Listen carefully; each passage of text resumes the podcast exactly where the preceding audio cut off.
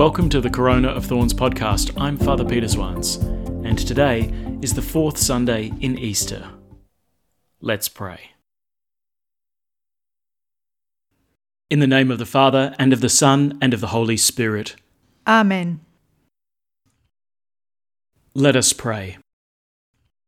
Almighty ever-living God, lead us to a share in the joys of heaven, so that the humble flock may reach where the brave shepherd has gone before, who lives and reigns with you in the unity of the Holy Spirit, God, forever and ever.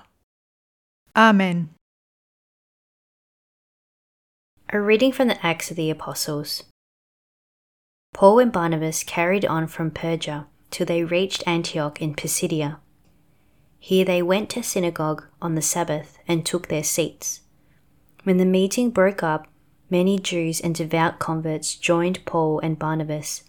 In their talks with them, Paul and Barnabas urged them to remain faithful to the grace God had given them. The next Sabbath, almost the whole town assembled to hear the word of God. When they saw the crowds, the Jews, prompted by jealousy, used blasphemies and contradicted everything Paul said. Then Paul and Barnabas spoke out boldly.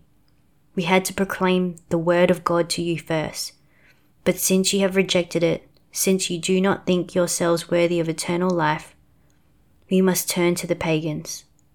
For this is what the Lord commanded us to do when he said, 'I have made you a light for the nations, so that my salvation may reach the ends of the earth.'" It made the pagans very happy to hear this, and they thanked the Lord for his message. All who were destined for eternal life became believers. Thus the word of the Lord spread through the whole countryside. But the Jews worked upon some of the devout women of the upper classes and the leading men of the city, and persuaded them to turn against Paul and Barnabas, and expel them from their territory. So they shook the dust from their feet in defiance, and went off to Iconium. But the disciples were filled with joy and the Holy Spirit. The word of the Lord. Thanks be to God. We are his people, the sheep of his flock. We are his people, the sheep of his flock. Cry out with joy to the Lord, all the earth. Serve the Lord with gladness. Come before him singing for joy. We are his people, the sheep of his flock. Know that he, the Lord, is God. He made us. We belong to him. We are his people, the sheep of his flock. We are his people, the sheep of his flock. Indeed, how good is the Lord! Eternal his merciful love. He is faithful from age to age. We are his people, the sheep of his flock. A reading from the Book of the Apocalypse. I, John, saw a huge number, impossible to count, of people from every nation, race, tribe, and language. They were standing in front of the throne and in front of the Lamb, dressed in white robes and holding palms in their hands. One of the elders said, "These are the people who have been through the great persecution, and because they have washed their robes white again in the blood of the Lamb, they now stand in front of God's throne and serve him day and night in his sanctuary. And the one who sits on the throne will spread his tent over them. They will never hunger or thirst again. Neither the sun nor scorching wind will ever plague them, because the Lamb who is at the throne will be their shepherd, and will lead them to springs of living water, and God will wipe away all tears from their eyes." The word of the Lord. Thanks be to God. Alleluia, alleluia. I am the good shepherd, says the Lord. I know my sheep, and mine know me. Alleluia. The Lord be with you. And with your spirit. A reading from the Holy Gospel according to John. Glory to you, O Lord.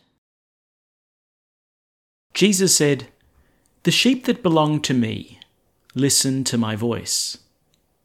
I know them, and they follow me. I give them eternal life. They will never be lost, and no one will ever steal them from me. The Father who gave them to me is greater than anyone, and no one can steal from the Father. The Father and I are one." The Gospel of the Lord. Praise to you, Lord Jesus Christ. So the Gospel today speaks of the closeness between Jesus and his people. Listen, the sheep that belong to me listen to my voice. I know them, and they follow me. So, who is this flock of Christ? They're the ones who listen to his voice.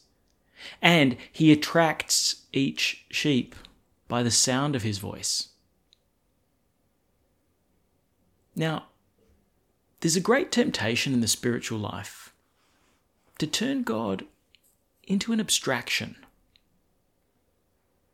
It's easiest to hold God at arm's length and allow my faith to remain something theoretical, intellectual. It's so easy to allow prayer to turn into a time of thinking about God rather than speaking to him, forgetting that this is actually a time of encounter with him. Now, that's not to say that one's conviction is weak either. A Christian can have a very strong intellectual conviction, believing the teachings of the church to be true. But the fact is, there's still something missing from that picture, right? Faith isn't just about believing the right stuff. It's believing him. Faith isn't just having the right understanding. It's loving him. Faith is friendship. It's a real temptation to allow our faith to degenerate into an ideology, a set of rights and wrongs that carves up the world into manageable compartments, the right and the wrong, the good and the bad, the saved and the damned. This is a tendency that can come about in a faith that's merely intellectual. In fact, Pope Francis gave a very strong warning about falling into such a temptation. He said, "If a Christian becomes a disciple of ideology, then he's lost the faith." Notice it doesn't mean that a Christian has started to believe things that are contrary to the faith. Such a Christian can be perfectly orthodox in the content, but he'll have lost the faith because he'll have reduced it to an intellectual proposition. How easy it is to turn Jesus into a something about whom we talk, rather than a someone to whom we talk, and more importantly, someone to whom we listen. There's no doubt about it. Christianity seeks truth, but it's not a philosophy. Christianity seeks good, but it's not a moral system. First and foremost, Christianity is a relationship. It's a response to our Lord Jesus, who has called us first. And so, in the gospel, Jesus describes himself as the shepherd who calls his sheep. The sheep are the ones who attend to the sound of his voice and the ones who are called one by one. Stop and consider the voice. A voice is always personal. It belongs to someone. And the one who is speaking is revealed in the uniqueness of the voice. Even before the content of what the voice says is considered, we know that the voice is a someone. And so to know the voice of the shepherd means to know the shepherd. The call of this shepherd is an invitation to follow, to remain close, to place ourselves under his mission to pasture the flock. And yep, that means that there are concrete truths that we believe with faith, and yes, that means that there's a concrete good that we must do and evil that we must avoid. But what's at the heart of the Christian life? It's the bond established between the sheep and the shepherd, The relationship is at the heart of the Christian life. Because it's not a book we read, and it's not an ethic that we conform ourselves to. It's a voice that we hear and follow. You know, Pope Francis wound up by saying something that really was quite shocking. He said this: "When a Christian becomes a disciple of ideology, then he has lost the faith. He is no longer a disciple of Jesus. He is a disciple of this attitude of thought." Now, it's here that we need to make an honest assessment of our own Christian life. How can I know that I'm actually following the Lord as my shepherd? Well, the measure is prayer. If the fundamental attitude of the sheep of the flock of Christ is to listen and then to follow, then do I actually listen for the voice of Christ? Do I really recognize that he is a constant presence in my life, a companion who leads me through each and every day? I mean, is he my sure reference point? Do I put before him all my cares and concerns, the sufferings and burdens of others? Do I give him thanks for having led me through each day? For the many graces and blessings that I've received, those green pastures and flowing waters that the shepherd led me to? If not, it may well be that I've fallen into the temptation of turning God into an abstraction, an idea more than a person, a figure of history more than a current presence. So why do we fall into this temptation of turning Jesus into a merely intellectual proposition? Well, I suspect it can be a rather sneaky way of keeping control. If the Lord's voice isn't one that actually addresses me, then it's also not one that can call me. And so I don't need to follow. Or at least not anywhere I'd rather not go. There's great comfort in the thought that, you know what, Jesus just agrees with me on everything. Because it leaves me unchallenged. His voice can't interrupt and call me away from the path that I'm presently walking. I love the church, I love her teachings, but do I love Jesus? Maybe just quietly, somewhere beneath, I'm afraid that the shepherd might take away something that makes my life truly happy. Maybe it means that I have to repent of a sin that I'm not yet willing to let go of. Or maybe I'm afraid that following the shepherd I might be disappointed or abandoned. Better to keep control, to set my own path towards my own happiness. All of these different reasons can make us seek refuge in a purely intellectual faith. We can be broadly in favour of the Good Shepherd, but follow him only at a distance, without a sensitive ear to the sound of his voice calling, and his voice calling me. But here's the problem. Are our fears well placed? Does it make good sense to keep the Good Shepherd at arm's length? That we would filter through our own fears and our own preferences the voice of the shepherd? Well, the Lord reminds us that it's the thief who comes to steal, kill, and destroy. But he has come that we may have life and have it to the full. What need we fear of such a shepherd, the one who lays down his life for his sheep? I know them, says our Lord Jesus. I give them eternal life. They will never be lost. No one will ever steal them from me. It seems to me then the key to being able to follow our Lord Jesus is to know his voice, to know him.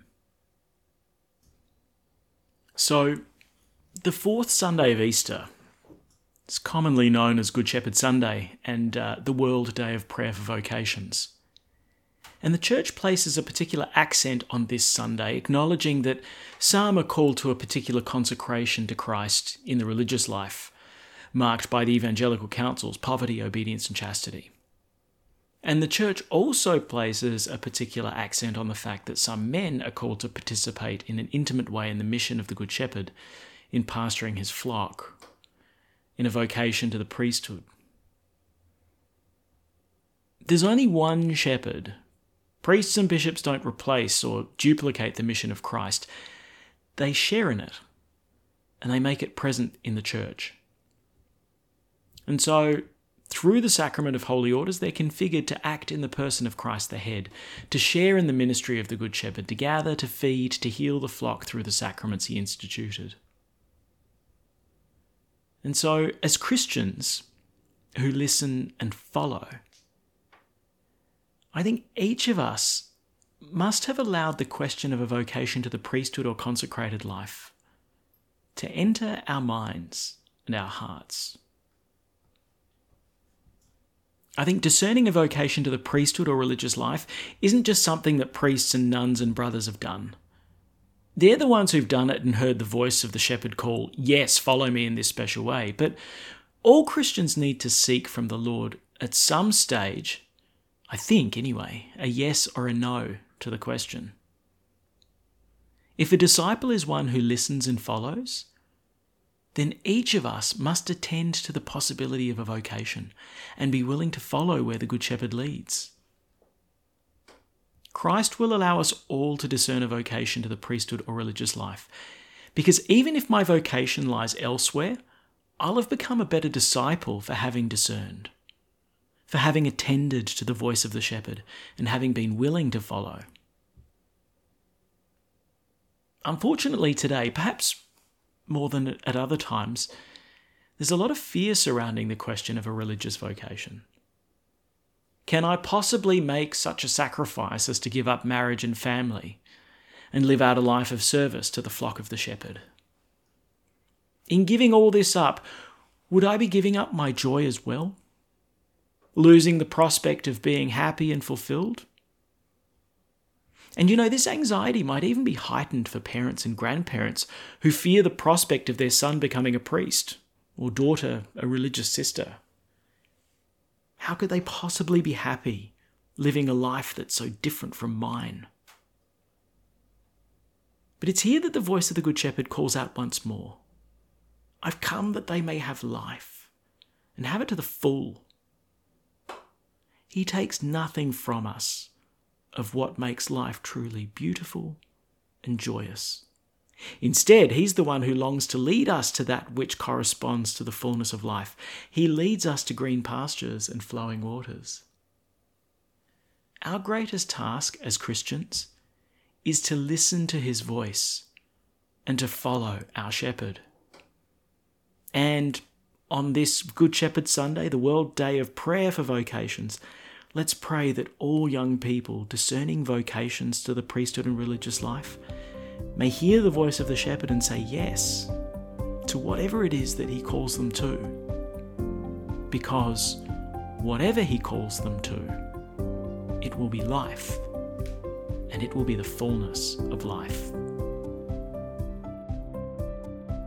Thanks for praying with us, and may God bless you abundantly, so that this day may give glory to God the Father.